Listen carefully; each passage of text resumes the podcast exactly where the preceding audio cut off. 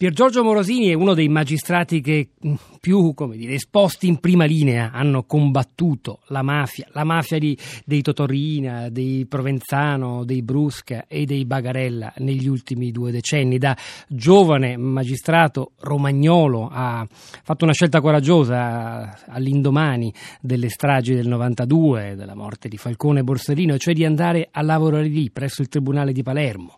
È una scelta difficile in un momento in cui lo Stato italiano si sentiva in guerra e poi è stato titolare di processi importanti a Cosa Nostra, estensore di sentenze relative ad alcuni dei capi storici della mafia, tra i quali in primis proprio Totorina. Dottor Morosini, buongiorno e benvenuto.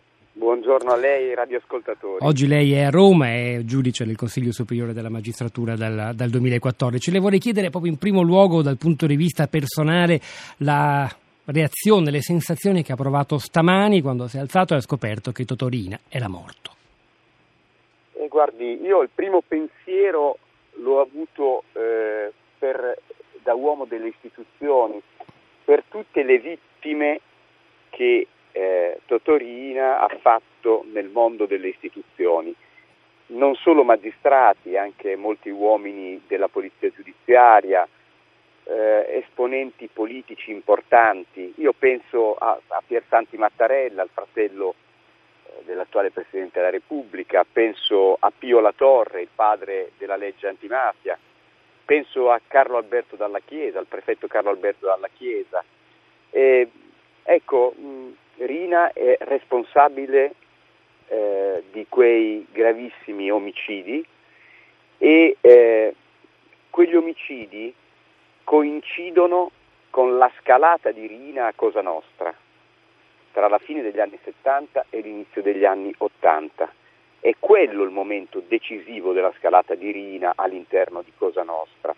E, e questo, questo è eh, un motivo eh, di grande riflessione per tutti coloro i quali vogliono rimettere insieme i pezzi eh, di una storia che non è solo una storia criminale, è una storia che ha avuto anche dei riflessi sulle dinamiche della nostra democrazia. Totorina, ha detto poco fa ai nostri microfoni lo storico della mafia Salvatore Lupo, era morto da tempo, non solo perché era in coma da mesi, ma perché era di fatto fuori dai giochi. Ma ciò nonostante, lui, la sua storia, rappresentano soltanto il passato della mafia che era forte militarmente oppure in qualche modo anche il presente? Questa è una domanda che ha a che fare anche con la sua eredità, con i flussi di denaro che ancora facevano capo in qualche modo a lui. Guardi, Rina ha, ha ricoperto una leadership in maniera totalizzante dentro Cosa Nostra. Sotto certi aspetti ha cambiato anche le regole organizzative al suo interno. Cosa Nostra prima di Rina era, tra virgolette, più democratica nelle decisioni, Rina ha accentrato moltissimo. Però Rina ha adottato dei metodi che probabilmente ancora oggi eh, sono validi per le organizzazioni di stampo mafioso che funestano la vita del nostro paese.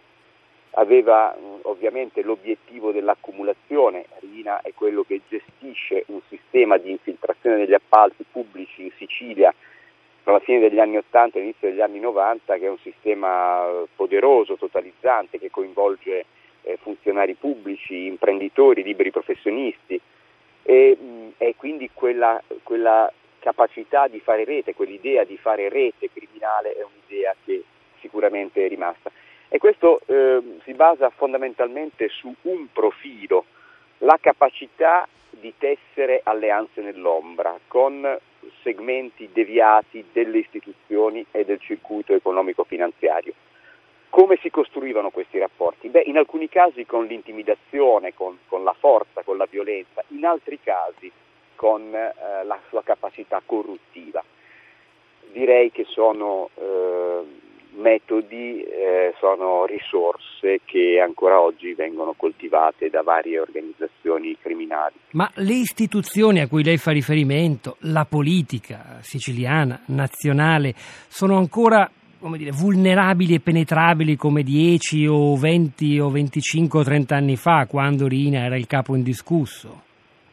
Guardi, eh, noi dobbiamo riconoscere che il nostro sistema istituzionale ha fatto dei passi avanti nell'azione di contrasto ad un certo tipo di organizzazioni criminali, Se noi pensiamo solo alla nostra legislazione antimafia, la nostra legislazione antimafia è una legislazione all'avanguardia, tant'è che i, i nostri modelli legislativi vengono sostanzialmente copiati e assimilati da altre realtà del mondo occidentale avanzato nell'azione di contrasto ai gruppi criminali. Non c'è dubbio però che eh, se il nostro sistema politico istituzionale presenta dei punti di vulnerabilità sotto il profilo dell'etica e della permeabilità ad iniziative di corruzione, beh, quei punti di vulnerabilità del nostro sistema possono trasformarsi in punto di forza per organizzazioni di stampo mafioso. Dottor Morosini, eh, c'è la domanda relativa al presente e all'immediato futuro, si parla, lo fanno i giornali, gli esperti di mafia, eh, di una eredità anche solo simbolica che passerà nelle mani di qualcun altro. Ora che Rina è morto, si fa tra gli altri il nome di un nipote, Giovanni Grizzaffi, che in alcune intercettazioni è nominato come il messia dagli esponenti della Cosa Nostra di oggi. Eh, dobbiamo temere che cosa esattamente? Sicuramente eh, ci sarà un momento di eh, fibrillazione eh, all'interno della galassia mafiosa. Mm, bisogna riconoscere che la Cosa Nostra di oggi non è la Cosa Nostra del 1992, del 1990, eh, molte cose sono cambiate, l'azione delle forze dell'ordine e della magistratura nei confronti di questa organizzazione criminale è stata poderosa, si sono celebrati centinaia di processi, ci sono migliaia di persone in carcere questo è stato un colpo molto forte per Cosa Nostra. Cosa Nostra potrebbe riorganizzarsi e eh, forse con moduli organizzativi diversi da quelli del passato, probabilmente con una gestione più orizzontale di, eh, del controllo del territorio. Che cosa eh, vuol dire? Mh, mm, vuol dire che eh, ai tempi di Rina c'era una leadership accentra- accentratrice, tutte le decisioni più importanti venivano prese ovviamente da un solo uomo o comunque dalle persone a lui più vicine. Si potrebbe oggi invece accreditare un modello più simile a quello dell'andrangheta, cioè con eh, famiglie mafiose eh, che operano su una posizione di parità sul territorio di Palermo e della provincia di Palermo e da lì cercano di ricostruire una forza criminale. È molto importante in questo momento eh, mantenere l'attenzione eh, investigativa su certe dinamiche, cercare di cogliere tutti i dati utili per decodificare una nuova situazione. Certo c'è un fatto sociale in questo momento che eh, va tenuto in forte considerazione. C'è una forte crisi eh, economica occupazionale nel nostro paese, in particolare in certe regioni del meridione d'Italia.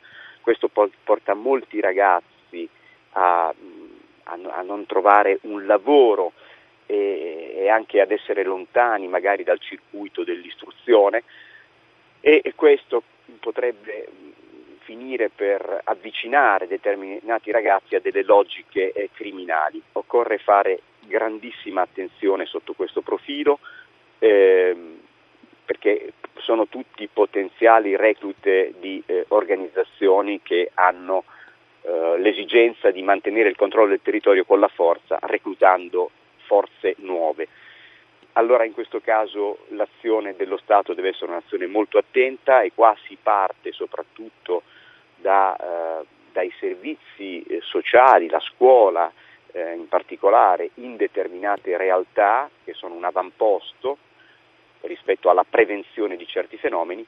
E guardi, noi recentemente come Consiglio Superiore della Magistratura abbiamo varato una delibera eh, che tende a potenziare eh, le procure che si occupano di minori e i tribunali per i minorenni, perché molte partite della prevenzione rispetto a fenomeni mafiosi in questo momento si giocano con i minorenni, con i ragazzi di 14, 15, 16 anni, che già in altre realtà criminali come nella zona di Napoli vengono addirittura reclutati per commettere degli omicidi. E questo è accaduto in alcuni casi anche eh, in realtà eh, della Calabria ma comunque vengono utilizzati per il traffico di stupefacenti, per la custodia delle armi. Eh, ecco, la nuova frontiera secondo me dell'azione antimafia sta molto sul controllo della devianza dei minori. Ma Pier Giorgio Morosini, è l'ultima domanda che le faccio a questo proposito. Eh, la società siciliana e la società italiana eh, nel loro insieme sono più o meno condizionabili dalla mafia? Lei ha parlato dei giovani e dei disoccupati, le frange più vulnerabili, le possibili nuovi reclute. Poi però ci sono anche i professionisti, ci sono gli avvocati, tutti coloro che scendono a compromessi nella cosiddetta zona grigia. Rispetto a 20 o 30 anni fa, eh, la società è diventata più sana o è ancora fortemente permeabile dalle mafie? Io uso il plurale. Guardi, forse le dirò una cosa che la colpirà, ma eh, mentre la realtà di Palermo per i gravissimi lutti che ha subito è probabilmente più sensibile eh, a determinate situazioni e questo ha prodotto probabilmente degli effetti anche in, queste, in, questa, in questa parte della società che in passato aveva registrato delle complicità significative, questo rischio del compromesso, questa zona grigia, dobbiamo stare attenti a che non si rafforzi nelle regioni del centro-nord le indagini e i processi degli ultimi anni di autorità giudiziarie come quella milanese, come quella torinese o genovese o anche in Veneto hanno attestato che ci sono ad esempio degli imprenditori che le prestazioni dei gruppi mafiosi le vanno a cercare. Penso al tema dello smaltimento illegale dei rifiuti per le imprese chimiche del nord, del nord-est, bene, eh, per smaltire il piombo, lo zinco, il cadmio, gli scarti di vernice per smaltirli ad un prezzo più basso vanno a cercare le prestazioni delle imprese della Camorra. Li vanno a cercare, loro non sono ricattati, sono loro che vanno a cercare questo tipo di eh, imprese per avere delle prestazioni ad un prezzo più basso e per essere più concorrenziali sul mercato. E lo fanno perché tanto pensano che quelle sono organizzazioni radicate al sud, quindi il pericolo è minore eh, magari di quello che pensano. Forse sentono di meno il disvalore della condotta che pongono in essere, ma noi non dobbiamo dimenticarci che certe condotte provocano dei danni di sistema enormi. Penso solo ai cittadini delle zone dove vengono sversati i rifiuti che sono trasportati illegalmente. Ci sono, ci sono delle, dei rilievi, eh, delle consulenze, delle perizie che attestano che in quelle zone c'è un'esplosione di tumori e leucemie di ogni tipo. Quindi siamo alla tutela della salute, ad un bene fondamentale per un sistema democratico, ma non dobbiamo poi dimenticarci che certe operazioni disinvolte presuppongono sempre e comunque la copertura di qualche funzionario pubblico e quindi c'è un problema di trasparenza e di corruzione nelle pubbliche amministrazioni.